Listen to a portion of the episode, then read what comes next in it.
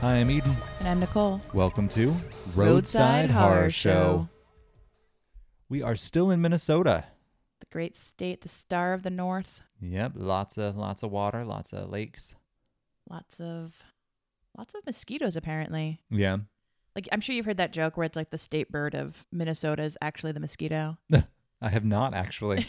yeah, because there's so much water there, they're really oh yeah, because they they breed and water they lay their eggs? Mm-hmm. Mm-hmm.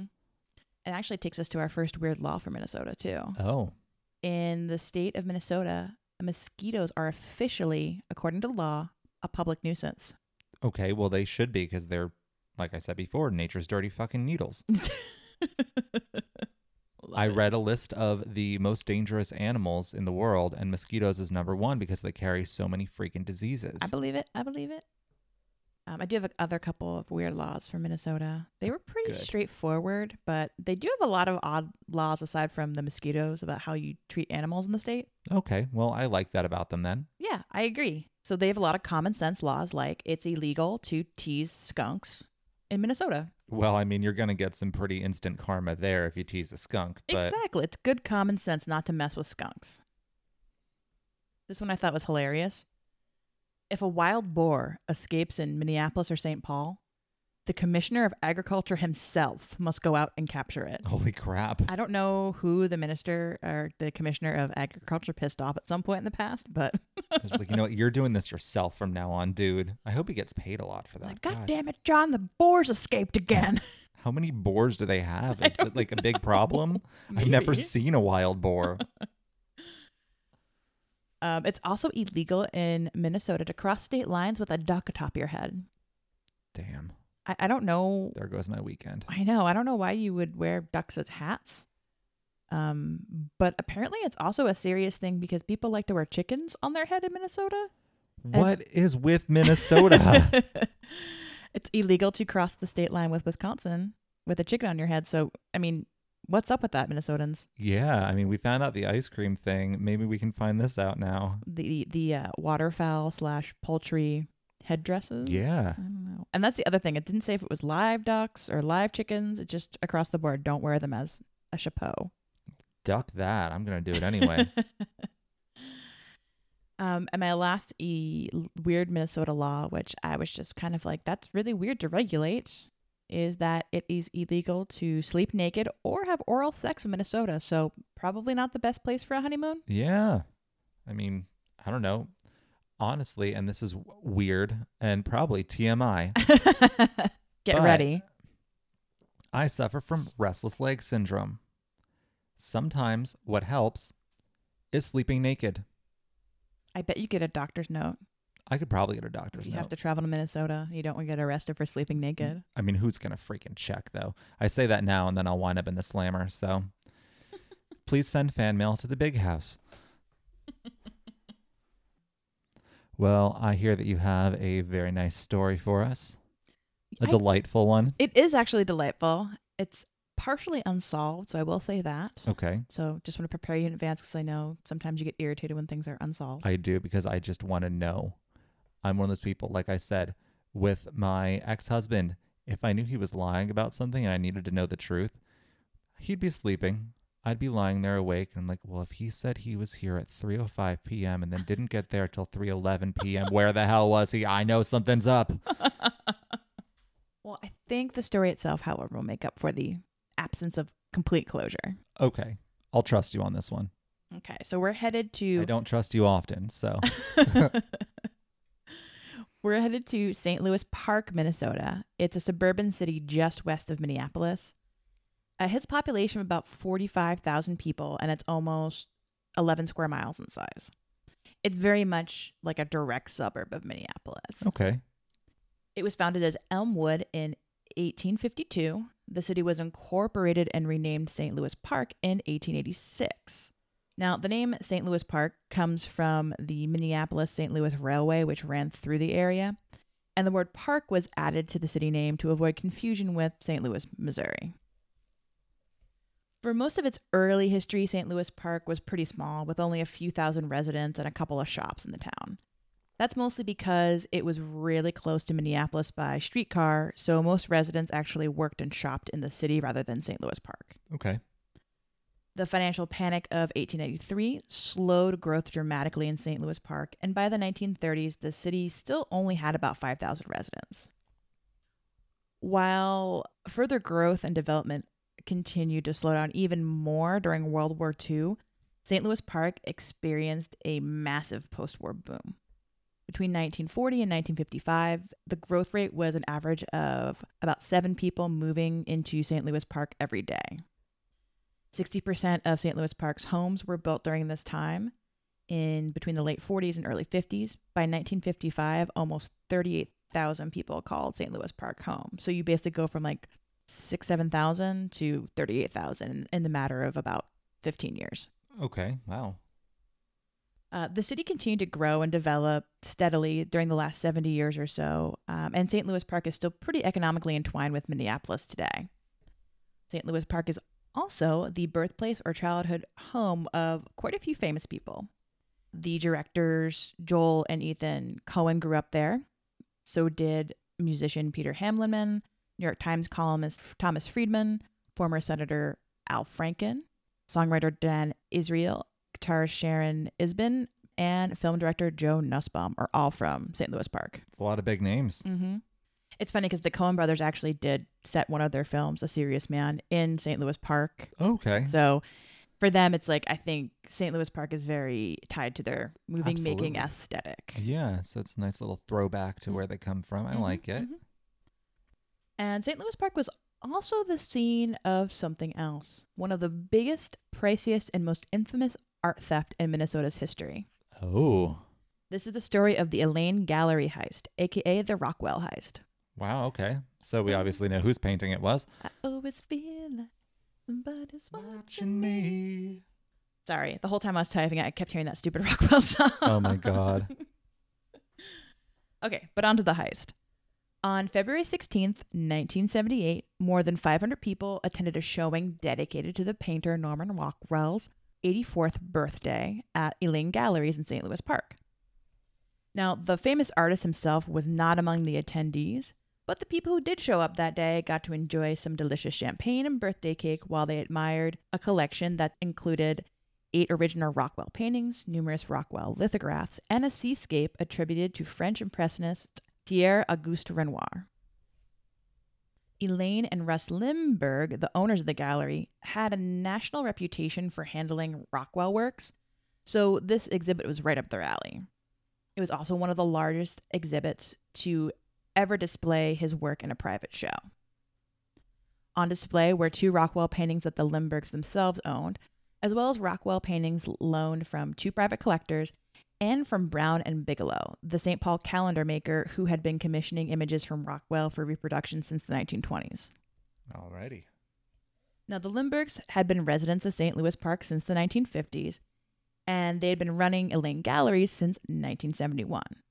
They had recently moved to a larger new gallery space on Excelsior Boulevard in 1977.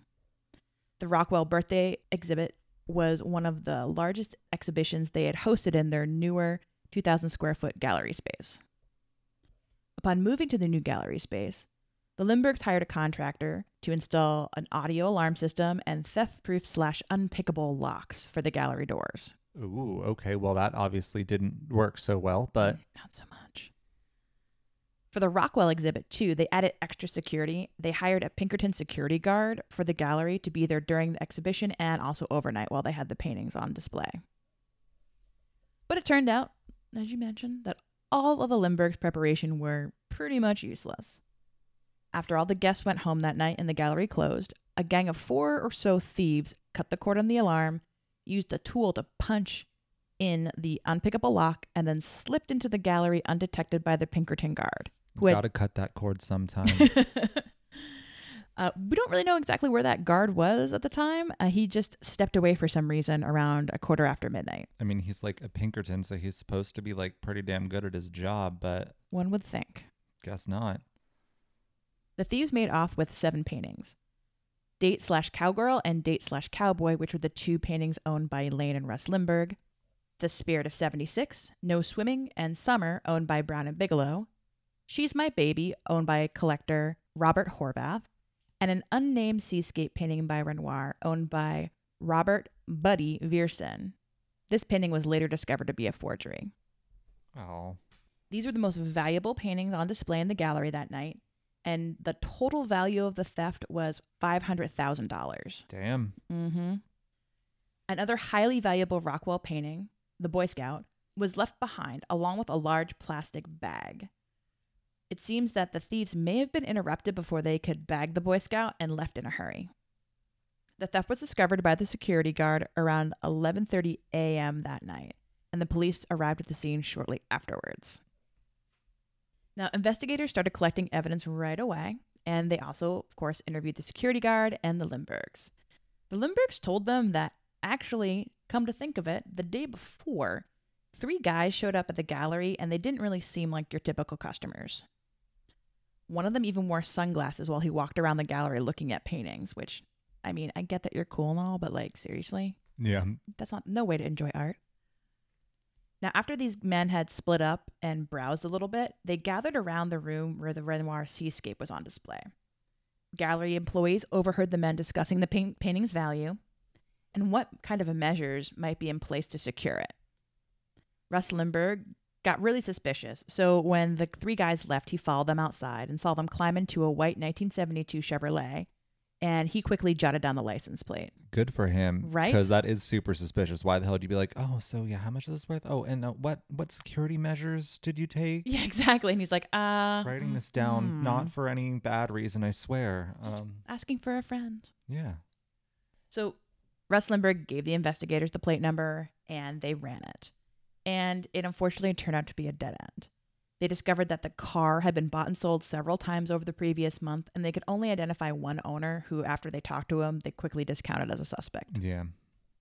Next, the investigators used the description of the three suspicious gallery visitors that they had gotten from the Lindbergs and their employees to put together a photo lineup. After showing the lineup to gallery employees, they were able uh, to identify one man. I wasn't able to find his name in any of my sources since the suspect's name was redacted from all the publicly released investigation Oh. files. Yeah, very suspicious. But a couple of the, my sources did say that the man was described by an informant as, quote, an excellent burglar with numerous organized crime contacts who was good for the job. Damn. And you said one guy was wearing sunglasses, Mhm. right? Yeah. Was it nighttime? No, it was during the day. Okay, then it's not Corey Hart. Whew, cleared. now, the suspect that they were uh, able to identify from the photo lineup was linked to another man who was a well-known Minneapolis like criminal kingpin. However, that too turned out to be a dead end. They couldn't tie this kingpin of crime to the gallery whatsoever. And the investigators unfortunately couldn't find any evidence to bring the guy identified in the lineup in for questioning either. Yeah. So, yet another dead end. Damn, they're not doing a very good job of this. Mm-mm. So the investigators began to look into the painting's owners for some fresh leads. The Lindbergs were a super interesting couple, actually. So, aside from owning this gallery, it turns out that during the 1940s, Russ had been a stage magician and Elaine had been his assistant. Oh wow, okay, that's Yeah. pretty cool. They had been like magicians. So maybe they made the paintings disappear. Perhaps. They had a 15 year career as stage musicians. They specialized in the Houdini esque tricks like escaping from a trunk, Okay. things like that. So, illusionists. They can make things disappear but never reappear. Oh. Now, when they moved. So if I need to hide a body, go to them. Gotcha. when the Lindbergs finally decided to settle down, they moved to St. Louis Park in 1950. Russ started an interior design business, and the couple had two children. Elaine basically stayed home during this time to raise her kids. Now, while Russ's interior design business grew, he started buying and selling art as a side business since he came across it a lot. Because you know, when you have money, what else are you gonna do? Exactly. Uh, one of the sources was like basically like he would go into these wealthy people's homes and they'd be like, I don't want that painting anymore. And he would just buy it from them. Nice. and then he could sell it to another client, which is kind of awesome. That's my- pretty in my- cool. My, book. Yeah. Um, so as the Lindberg children got older, basically when they were in junior high, Elaine started to get bored. So she taught herself handwriting analysis. Oh, that's cool. Yeah, she got so good at it that she started getting tapped as an expert witness. Wow. Yeah, so basically, when local attorneys or private clients even needed somebody to check signatures, um, they would go to Elaine, and she even testified in quite a few for- forgery trials during like the 19 early 1960s. That is so cool. Right? I'm like, these are a really interesting Yeah. couple. So Elaine's stint as a expert handwriting analysis kind of led her into this career as a department store detective in Minneapolis. Oh, cool. Yeah, and I guess she really enjoyed it, but crime started to uptick in Minneapolis in the late 60s and Russ worried for Elaine because she was basically confronting like shoplifters and stuff. Yeah. And after a man pulled a gun on her at work, Oh shit. Elaine kind of decided that, you know, maybe it's time for me to leave this job. There was only one time that I had to like fill in Mm-hmm. for the loss prevention guy, Oh goodness. um, because he had something else to do, and there were possibly multiple shoplifters in the store. mm-hmm. So I sat there watching all the monitors, and I was like, "Steal something, come on! You know you want to. Just, wouldn't it be so easy just to shove that in your pocket? Eden, that's not how that works. I wanted to catch someone. Damn it! So uh, basically, by the end of the 60s, Elaine had left her job as a secure department store detective, and Russ also closed his interior design business to focus on dealing art full time because it was much more lucrative than his design business. And together, they created the Elaine Gallery. Okay. Now, while the Lindbergs had lost two valuable paintings in the heist, the other two private collectors, so uh, Bob Horvath and Buddy Ver- Viersen, had also lost valuable works of art. And they were super pissed. Well, I mean, the one was a forgery. You said though. Correct. But he didn't know it at the time. Okay. I didn't know if he was trying to pass it off as the real thing or if he bought it and didn't no, know. he was kind of duped and he thought it was real, but it wasn't. Okay. Now, it's interesting because both of these guys were super pissed at the Lindbergs and they threatened to sue the gallery. Uh oh. Now, for Bob Horvath, who owned She's My Baby, this was like extra awful news because he was already under investigation for money laundering. Oh shit. And this just compounded his financial and legal worries. No. Yeah. I mean, luckily for the Lindbergs, uh, before he could actually follow through with suing them for the loss of his painting, he was arrested and convicted of money laundering and sent to jail. Damn. Okay. The other collector, Robert Buddy Viersen, um, who also contemplated suing the couple, is also an interesting guy. So he was reportedly this like high end fence with ties to organized crime. Oh man. He was from the Bloomington area and he on paper was a investor in a wholesale liquor business, but according to the FBI, he was also chronically in debt to bookmakers. What if they stole their own paintings? Possibly.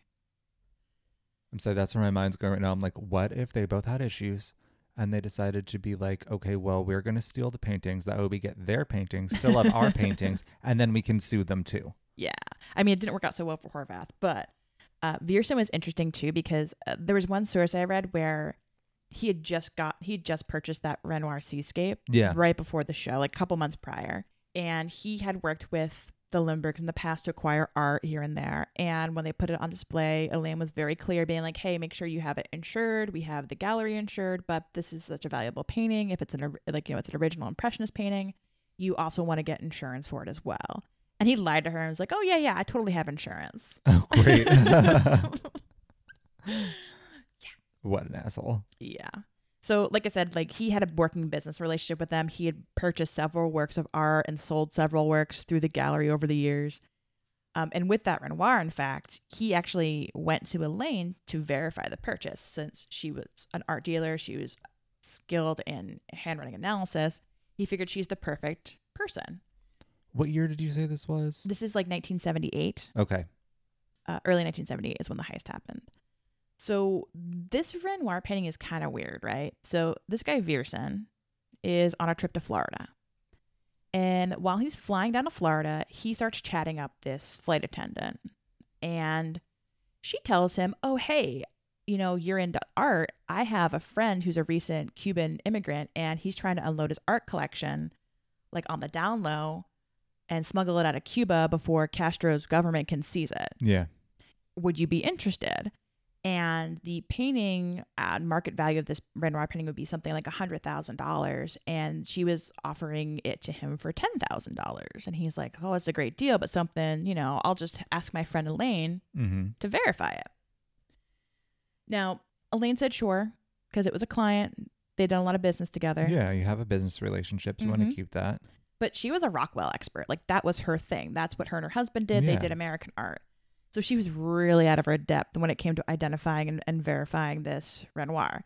She did her best, but she missed that the painting was actually a fake. I mean, Elaine, she- just stick to your handwriting analysis. It's cooler anyway. I mean, she did analyze the signature. She used, you know, like a, the blue light method to determine if the paint was like aged properly, that sort of stuff. Like she did her due diligence, but Yeah. because she wasn't an expert, she didn't know what to look for. Exactly. Yeah. No, I'm not blaming her. Damn it, Elaine. so here's where it gets even crazier. When investigators started looking into the deal that Viersen made for the Renoir painting, they discovered that the flight attendant had a record. Oh man. She had actually been arrested as part of a larger art forgery ring with ties to organized crime that operate out of Florida. Okay. Earlier in the 1970s, this ring of art forgers had tried to unload the fake Renoir to an art dealer in Bethel, Minnesota, and they'd also sold two fake Rembrandts in 1975. Damn. So investigators started going, hmm, this seems super sketchy. This guy with organized crime ties Oh yeah. It's tied to this forgery ring. Yep. And there was a lot of debate of like, was he an actual victim or was he in on it? Most sources seem to think that Viersen was actually a victim of this art scheme who got in over his head. Okay. He was in debt to these bookies. These bookies also had ties to this organized crime ring of art forgery.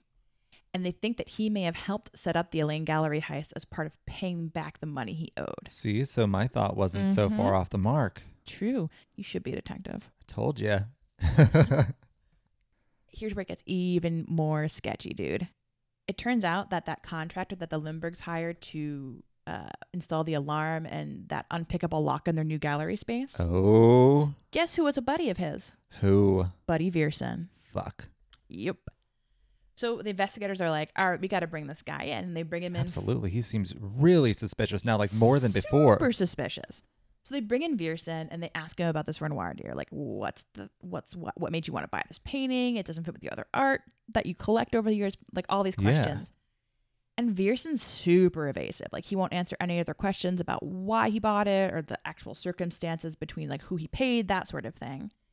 But he does say that he was entirely convinced by Elaine's expert review of the painting that it was real when he bought the painting. So he thought it was a, a genuine article. He could have also known that about Elaine that she only really did American stuff. Oh yeah, for sure, for sure. That's the other thing, right? Because like he was a fence, so like most Yeah. people who are like operate a pawn shop and like the illegal fencing activity, it's the same kind of gig, right? It's like you have your set of experts and you go to the person who knows the thing that you're going to purchase.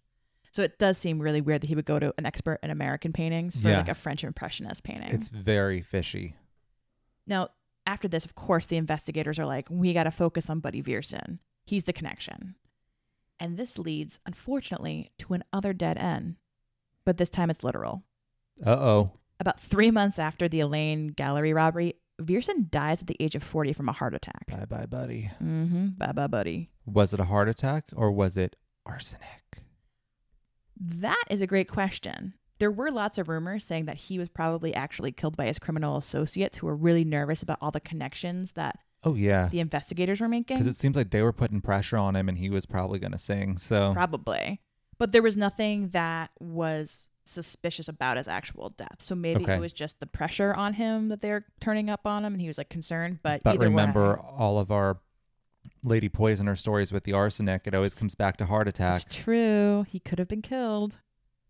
I have a very suspicious mind, guys. I really do. And these are my thoughts. This is what keeps me up at night. So after Viersen's death, all the leads kind of dry up and the case goes cold for decades. Well, almost. Every few years, some anonymous person pops out of the woodwork and contacts the Lindbergs or Bob Horvath's lawyer about returning the Rockwell paintings that were stolen.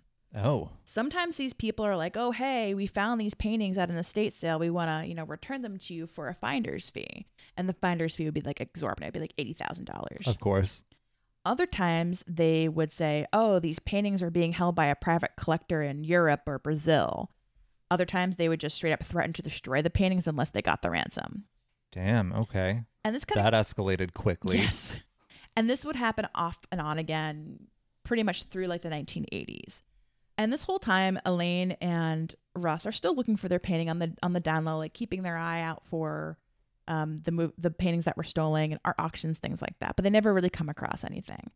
A couple of times they do try to follow up on these leads about these paintings being held in like Rio de Janeiro by collectors, but nothing ever really pans out. Elaine Lindberg uh, passes away in 1994, and Russ dies shortly thereafter in 1996 Ah, damn, they're dead. Okay. but their daughter Bonnie took over the gallery business and continued the search for the missing paintings. Then in 1999, Bonnie is contacted by a collector in Brazil. And he says, I have both of your parents' paintings. If you would like them back, I will sell them to you for slightly below market. And basically, because they were stolen and then resold to this collector, Yeah. they were legally his according to like Brazilian law. So she didn't really have any legal recourse. So she says, "Okay, I'll give you half the money and you send one of the paintings and then I'll come to Brazil in person to collect the other painting and bring you the rest of the money." And she does this and she actually brings it was interesting like a like a local Minnesota television crew went with her Oh wow. and like it was on the news like her going and seeing this painting and like crying a little bit because it's something her parents spent the rest of their life looking for it was interesting then there was this other side story where like there was also like this art heist uh, operation investigation unit at the fbi who were kind of pissed off about this because Yeah. they were just trying to work out like a tr- i guess that there's a lot of stolen art in south america and they were Mhm. trying to work out some kind of treaty deal with brazil Yeah. And they did eventually in 2001 but this happened right before that Oh man. so either way bonnie got back her parents paintings Well, that's good at least. Mm-hmm. She got it back for $105,000. And when she got back to the States, she basically turned around and sold them at auction in New York City. And she got 180000 for the paintings. Well, I could imagine people wanting to spend even more on these since Mhm. there's so much history then to them. They're tied to a heist. They were off the market and missing for Yeah. years, for decades, really. Uh, the other paintings. Maybe they did her a favor. Yeah, I know, right? The other paintings that were stolen in the heist still haven't been recovered. Um, to this day, we don't actually know who stole them on that winter night in 1978 or where they ended up. But we do know that they're out there somewhere. And somebody definitely has them because if Bonnie was able to get back those uh, first two paintings Oh, from yeah. her parents that her parents owned, there could be hope in the future. I definitely think it's some sort of conspiracy because, um, like, there's just too many different coincidences. Mhm. And most of the time with coincidence, it's not freaking coincidence. There is something going on. Yeah, I, I almost feel a little bit like there there's definitely a setup here. Buddy knew something. Yeah. Because he was tied to the people that did all the security then too, you said, Yep. right? Yep. So And some Definitely. people, some people were like, you know, the if it was the art theft ring that did it, and they they knew the Renoir was a forgery. Yep. that's probably why they stole that one too. th- exactly. So either that Viersen wouldn't find out, or that it would like take some of the questioning off of him. yeah, and then he could be like, What do you mean it was a forgery? Oh, I Mhm, spent all my mhm. money on that. Exactly. But yeah, that's the story of the uh, Elaine Gallery heist or the Rockwell heist. I thought it was super interesting, not just Yeah. for what happened, but also for the people involved. Were like so unique and cool. Oh yeah, they are. I'm like, oh, And I'm I'm not gonna lie, I was like, oh no murder. But then like the second you started telling it, I was like, I love this story. look, there's I still am there's still so death into in it, man. Yeah. there's no conclusion. We don't really know what happened, but we can guess. That is, was a really cool story. I'm so glad that you did that one. And I mean, it was it was different. It was something that we don't normally do, and I really liked it. Yeah, I was trying to. Art heists are hard. I've been trying to find one since New York, and all of them are kind of boring. Yeah, This one was actually very intriguing. So, that was really cool. I really liked that. uh, my sources for the story were Wikipedia, MinnesotaMonthly.com, St. Louis Park Historical Soci- Society, StarTribune.com, and Ranker.com. Awesome. I'm glad that I got to flex my mystery muscles. you wouldn't make a good detective. It's uh, like the reason that I asked you, like, when was this take? When did this take place and stuff like Mhm. that? And then I was like, damn, they're dead. Uh, because I'm like, if I ever do get my PI license, I'm gonna be like, hi, you want to hire me? I'll solve this crime. Because I'm just too invested now, and I want to know. Art theft. I know maybe art theft can be like my thing, Maybe you have to learn lots of uh, analysis for that one. in solving it, not committing it, guys. Just so you know. All right, gang, we'll take a short break and then we'll be back. I believe Eden has a couple of delightful treats for you around the corner. I do. See you then. Don't steal anything while we're gone. And we are back. I didn't steal anything. Don't worry. Good. I have a pretty funny, weird Weird news article. All right, what's weird news of the week? Man blows up part of house while chasing fly. I gotta know. I gotta know. Yeah, so uh, he he is 80 years old, so he's an older guy. Um, he was about to, you know, eat his dinner, uh, and he became like really irritated because there was just this fly buzzing around him. I get that. I get very intense when I'm trying to murder a fly. Exactly, especially if something gets in the way of my food. Mhm, No, mhm. you know I love to eat. Uh, so he picked up an electric fly swatter Okay, yeah, I've seen those. and he just uh, you know started going for it uh, but there was a leaky gas canister in the home and so a reaction between that device and the gas caused an explosion it destroyed the kitchen and partly damaged the roof of the house as well uh, this is in france by the way so i'm not even going to try to pronounce the place names um, so however the, the fate of the fly is completely unknown according to this article Is the Uh, man okay? the guy escaped Oh, good. uh, yeah, he had he got burned on his hands, but other than that, he's fine. Um, so yeah, the lesson here is, as much as those gadgets look cool, maybe just use a fly swatter yeah, yeah, or get a cat or open a window. or open a window. Wait, we don't like opening windows, Nicole. Remember episode one? Just, just to let a fly out and then close it right away and lock it. Yeah, you let that fly out to get in.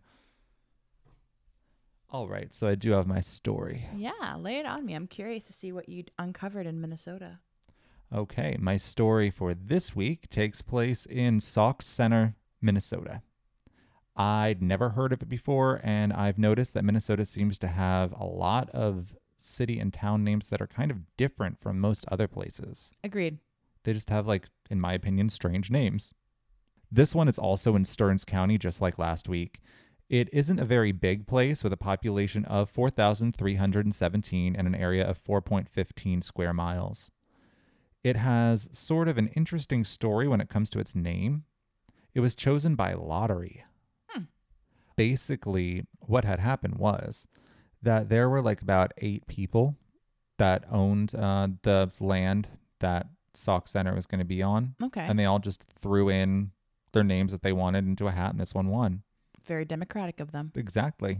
Or random, whichever. Yeah, it was just very randomly selected. Uh, now, the name itself is meant to honor the Sauk tribe, who I guess used to be in the area, but they weren't in the area by the time that the town was there. There was other tribes that had already come in and taken it, Interesting. from what I gathered anyway.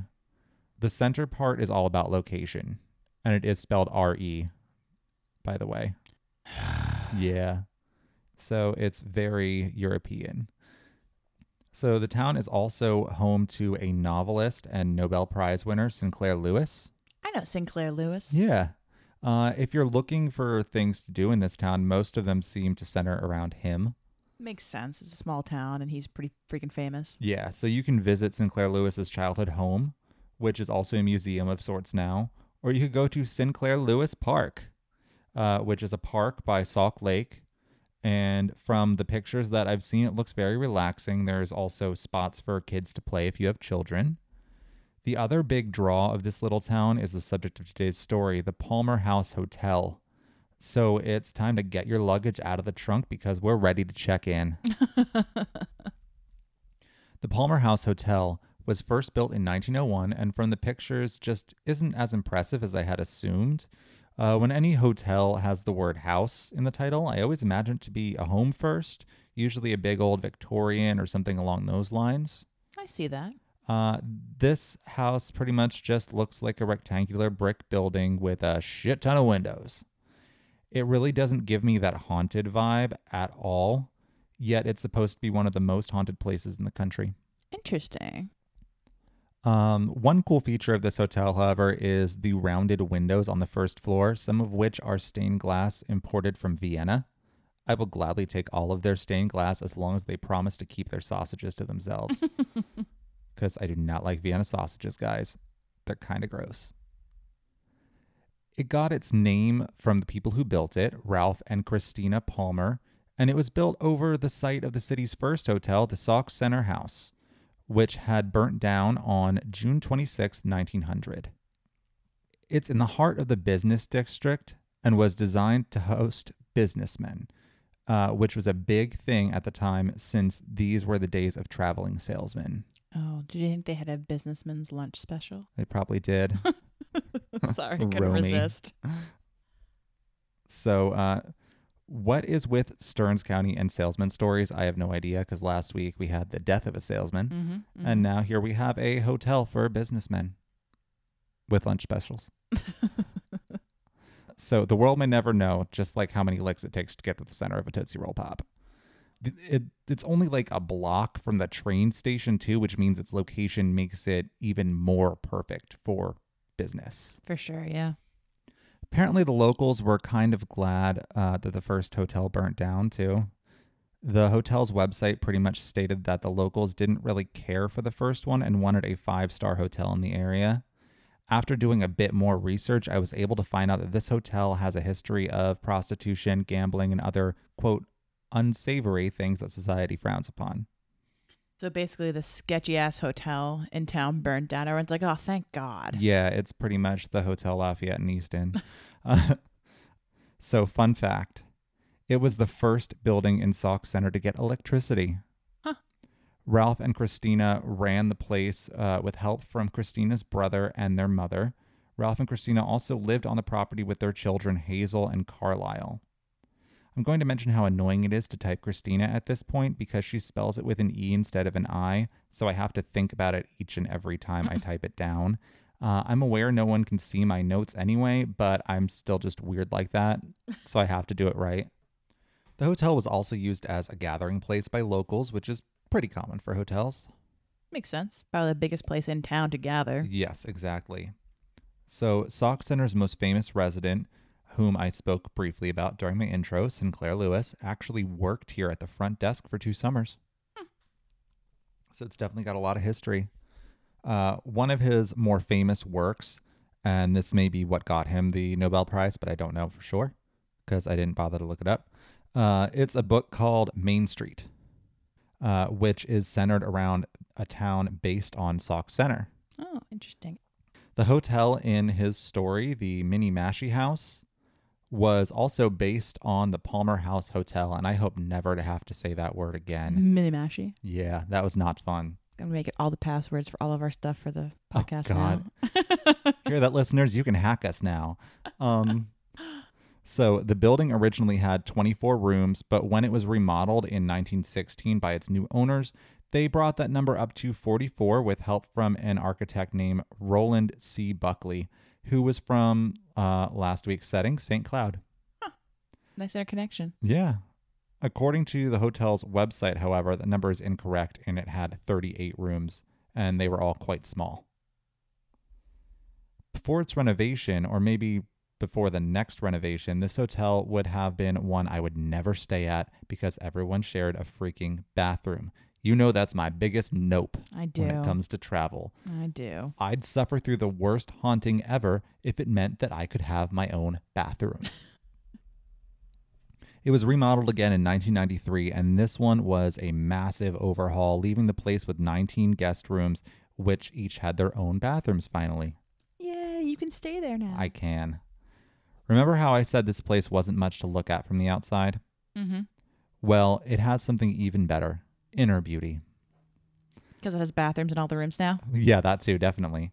Uh, I saw a few pictures from their website, and the aforementioned stained glass is very pretty up close. Uh, the ceilings were pretty cool. They were like drop ceilings, but they weren't like the ugly kind. Gotcha.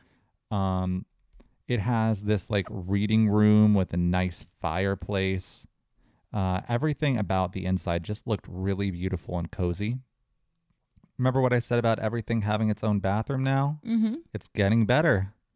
Some of them have jacuzzi tubs, which I would love. Ooh, they fancy. Yep. Uh, the building was also added to the National Register of Historic Places in February of 1982.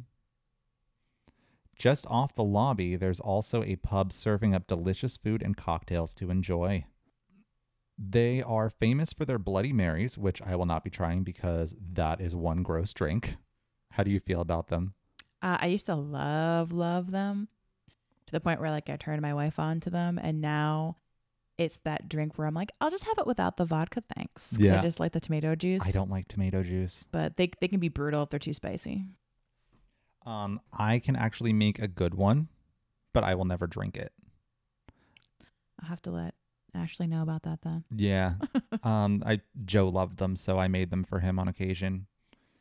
I tried to find their menu on their website, but it wasn't there. I was able to find out that they have a happy hour every day from 3 to 6 with reduced prices on certain drinks, as well as $2 off appetizers. That's my kind of place.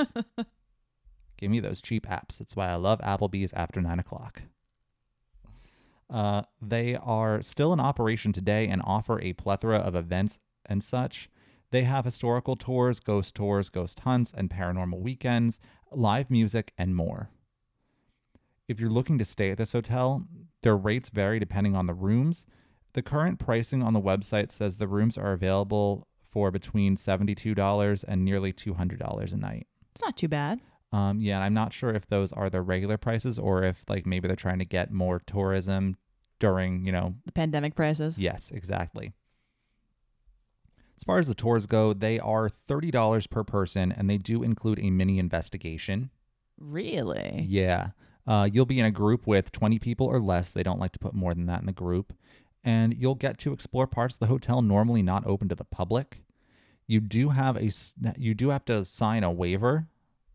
Uh, before going on the tour, however, saying that this hotel is not responsible for what might happen to you uh, from what it calls its quote unregistered residents. Nice way of saying ghosts. Mm-hmm.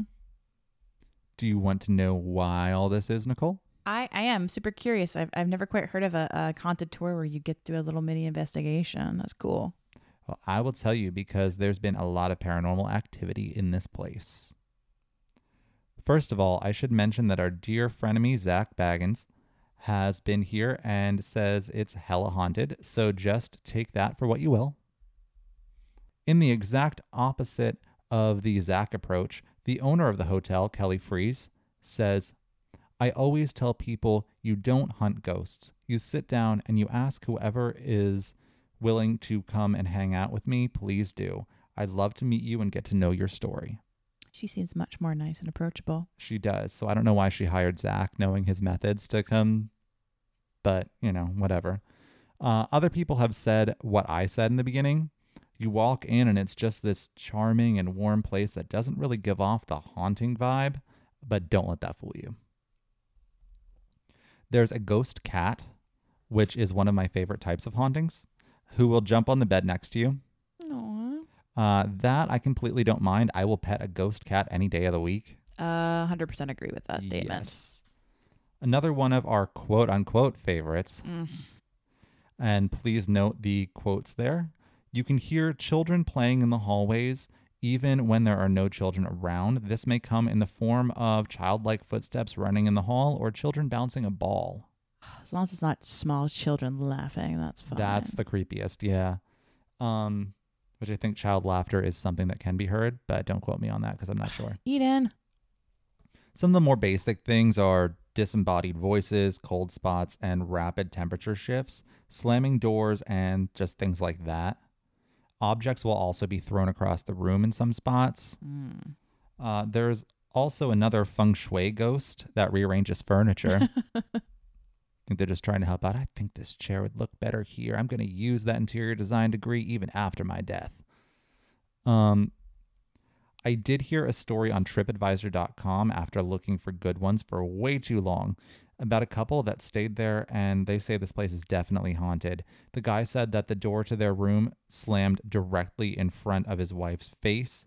And then all night long, they could hear footsteps above them as well as heavy objects being moved around, only to realize the next day that no one was staying in the room above them. Creepy. Yeah.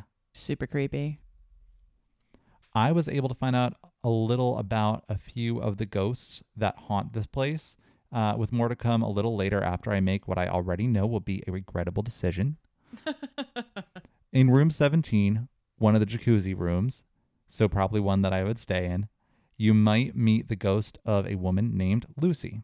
She was apparently a sex worker who is known to cause cold spots throughout the room.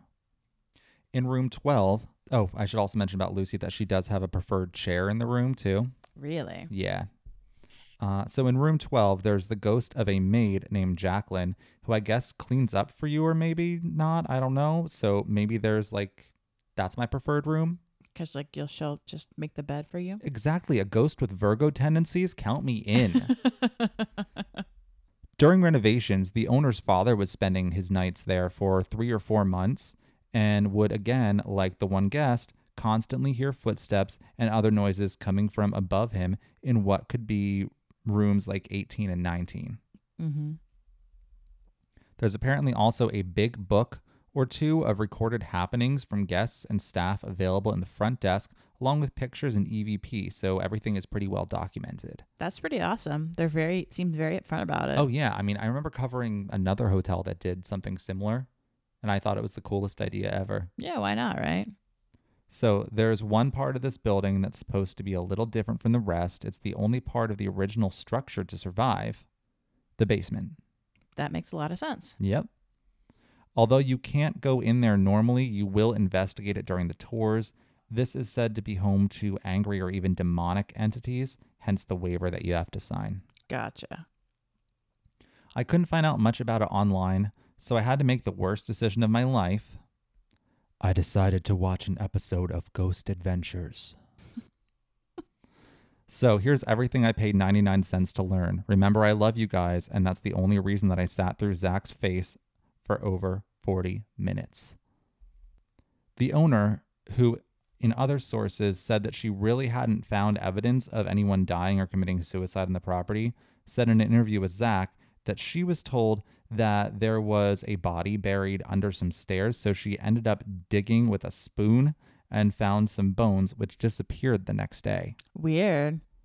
And then Zak, of course, goes and digs for some bones. But I don't think they found any. They just started digging in the hole that was already open.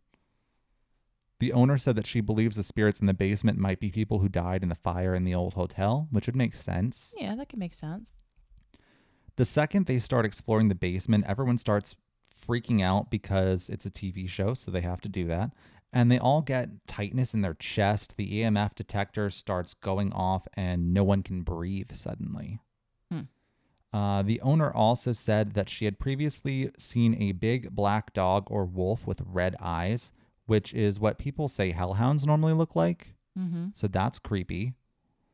There was also a woman whom I believe was a guest who said that she was possessed when down in the basement and had to, quote, feed the dogs because they were hungry. What? Yeah, that's fucking freaky. That's creepy. It honestly reminded me of um, this one coworker that I had. Mm-hmm. I forget where they went, but they went someplace that was haunted and they were going to be part of like an investigation or just hear about the hauntings. Suddenly she starts crying and she shouts, Take me, I'm dead. That's super scary. And I think she ended up like fainting and having to be like carried out. Mm-mm. Yeah, it was really weird. There's like a video of it on YouTube. It was definitely creepy. Uh, so there was a point where they were trying to say this EVP was saying the word no, but all I heard was the sound of air. It sounded nothing like a word at all to me, like most EVPs. Mm. It was in no way a word, in my opinion. Uh, there was a scary EVP though that was supposed that supposedly said, "I'm coming to get you." It didn't sound like that to me. I heard the "I'm coming" part, but the rest was really distorted, uh, but still sounded kind of demonic and creepy. Ugh. Now, here's where something they found again takes away from the owner's previous statement about not finding anything with people dying on the property. Zak, after pausing to sign autographs and be praised by a fan, finds information about a man hanging himself in the hotel bar. Okay. Yeah, it was literally like, okay, let's walk into here. And then suddenly they had someone jump out of a car and be like, oh my God, I love you. Can you sign this autograph for me? You're my favorite. I watch you every day. I was like, oh. So, yes, guys, remember, I love you very much that I did this for you. You should feel special. so, back to uh, Lucy's room for a minute here. Yeah. I found out from this show that she dislikes men, uh, which I could see given her profession. I'm sure as a sex worker, she doesn't always meet the kindest of men. Fair. Fair So- assessment. Totally can see it. She came across on an EVP when asked if anyone in the hotel was in danger, and she said Zak Bagans and laughed. Yeah. I like Lucy already. So do I. I love Lucy. It's safe to say that she isn't a fan either, I guess, from that laughter. And then they started to mess up the room, and Zak's all, You don't like this. You don't like me, huh? You don't like this? Is this making you mad? He was acting like a bully, and uh, but then for a second, I thought it became kind of porn-like because when he started tearing the room apart even more, he was like, "Yeah, is that what you like, huh? Yeah, you like that." Gross. Yeah, it was kind of dirty sounding and a little disturbing, uh, but not for the reasons that I expected the episode to be disturbing. uh, also, in Lucy's room, they hear a growl, and then over the spirit box or whatever the thing is that goes through the radio stations quickly, it says a spirit, like right after the growl. Uh, when asked who is here with us, it says Goodwin, and then before it said Aaron. And uh, for those who haven't seen the show, Aaron Goodman Goodwin is uh, the one camera guy. Okay. Uh, they caught a ghost on camera at one point in the hallway moving a wire, and you could see a little something. Uh, so that was pretty cool, but it's a TV show, so who knows if it was real or not because you would easily add effects afterwards. Mm-hmm. So the bread and butter of this story, the basement, it contains this fucking creepy ass giant snowman doll that I do not ever want to see again in my life. What? Yeah. Like a deco piece decoration? or it's like a giant snowman doll. I don't know what they use it for. I don't know their life. um but uh guess I don't want to know their life. I don't. I really don't. And guess what? Uh this shit is reported to move on its own. So fuck that. Nope. I'm out of there. burn it. Just burn it. Exactly. Should have died in the fire the first time. Maybe he did. exactly. Maybe it was some guy whose nickname was Frosty, and that's why he's inhabiting the snowman. Goodness. So they start to hear glasses clinking and this dragging sound and other weird noises while Zak uh, seems like he's about to pass out in a chair. Because when they go into this room with the snowman in the basement, Zak just starts to feel sleepy and out of it. Mm-hmm. There's also this weird glowing light that they couldn't explain that just Hmm. kind of like flashed by at the end of the hallway. Weird. they did manage to get a really good EVP. Uh, it was a f- it was full voiced and not at all whispery. And for those of you that can't tell, I'm actually not being sarcastic for once. Hmm. so this EVP said, "Make sure they go." And after that, Zak got scratched by an unseen force. Uh, after that, a broom fell over, and then the episode just kind of ended. Like they're like, okay, let's look at footage to see if this broom was pushed up against the wall or if it was like kind of leaning, Mhm. and it was it was fine from before. But I mean, you've got how many people you can always push that over and be like, oh, look what happened. See, that's why I hate shows like that because I never trust them. So the episode just pretty much ended somewhere after that. All in all, I wish I could have just found the few bits uh, that I would have needed to know somewhere else rather than watching 40 minutes of Zak's ego. Honestly, they should just change the name from Ghost Hunters to Zak Bagans yelling at ghosts. Zak Bagans, ghost hollerer. yeah, pretty much. He's the ghost holler. Uh, hollerer. Hollerer. Yes, that. So I think I would actually like to either stay here or at least take the tour and investigate. I know I just used Ghost Adventures as a source, but I never really trust it or most any other paranormal TV show, so I just need to see this place for myself to be comfortable with believing all of it. I would go on that tour with you, actually. Oh, awesome. Because I was about to say, how about you, Nicole, here or the Best Western down the road? I, I would stay at the Best Western down the road, but I would go on the tour. Okay, we're going to do this sometime then. because I've never been to Minnesota. So, Minnesota's fun. It's a nice place. um, so you would definitely go then. Yeah, I would totally go. Awesome. So, what'd you think? It's interesting. I feel like once we're done our, our road trip, that you're gonna have to write um, Eden's travel log of haunted hotels. Oh yeah, Since you found some good ones along the way. I love doing the haunted hotels. I know. There's always do. a lot of history and a lot of crazy shit. Because Sure, think sure. about how many people have been in and out. Yeah, high volume, people everywhere. I especially love the sleazy hotels. yeah, I think this is an unique one. Um, I would I would totally check out the tour. I've never heard of that. Uh, t- like uh, the, I mean, I've heard of like you know haunted tours of hotels. Yeah. where you get to go places the normal the public can't access, but it's neat that they're very open to be like, yeah, we'll do an investigation, a little mini investigation, and see what you see. I'm kind of a little afraid though because that one woman got possessed and I also have been possessed before Mm. for a short period of time. So I'm kind of afraid with that. So I'm going to have to super protect myself. Yeah. But, you know, uh, my sources for this week were Wikipedia, thepalmerhousehotel.com, kare11.com, travelchannel.com, tripadvisor.com, parkrapidsenterprise.com, and of course, an episode of my least favorite show, Ghost Adventures. Thanks for that story, Eden. I appreciated it. Absolutely. I'm glad you did because I kind of gave up on life afterwards. I understand why. All right, gang, if you enjoyed today's stories, please let us know. You can send your feedback to us at roadsidehorrorshow at gmail.com or you can rate and review us on the favorite podcatcher of your choice. It always helps when you do give us feedback there and rate and review the show. It puts it out there for more listeners.